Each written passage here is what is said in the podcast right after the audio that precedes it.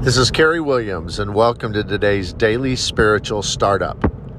If you would take just a moment to both subscribe to the channel and also to leave us a five star rating and review. Both of those things really help us to gain more listeners and hopefully to bless more people as they start their day. Today, I want to talk to you about what it means to be after God's own heart. That phrase is used to describe King David a man after God's own heart. And when you think about who he was and that relationship with God that he had, there's some interesting facts that have to be true in regard to what that phrase means. First of all, it can't mean perfection. David was far from being perfect. David had many problems in his life.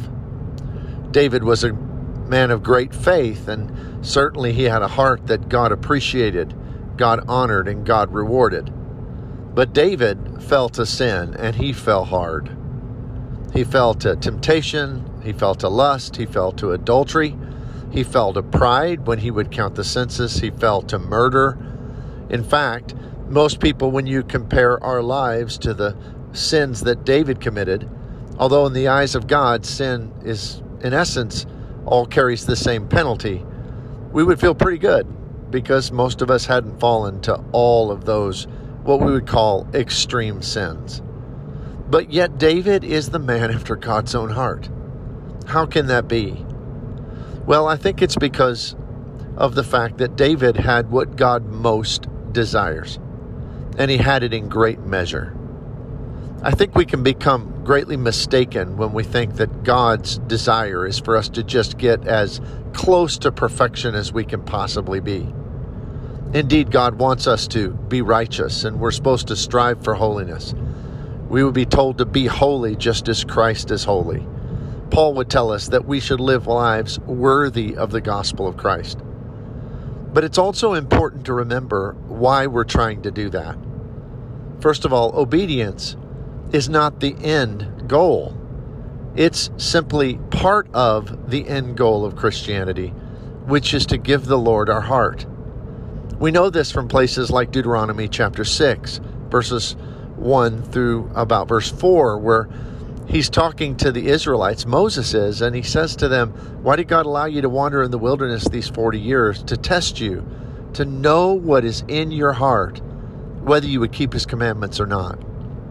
You see, the obedience to those commandments was a means to an end. It was that which demonstrated what they cared about the most. And equally so, if we just obey simply for our own benefit, then that's not demonstrating our desire for God, our heart for God. Obedience needs to be an obedience that is giving ourselves to God and obeying His commandments because we want to please Him because we're trying to give Him our heart.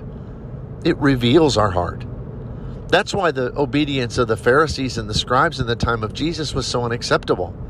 They were pretty obedient. But Jesus says, You honor me with your lips, but your hearts are far from me.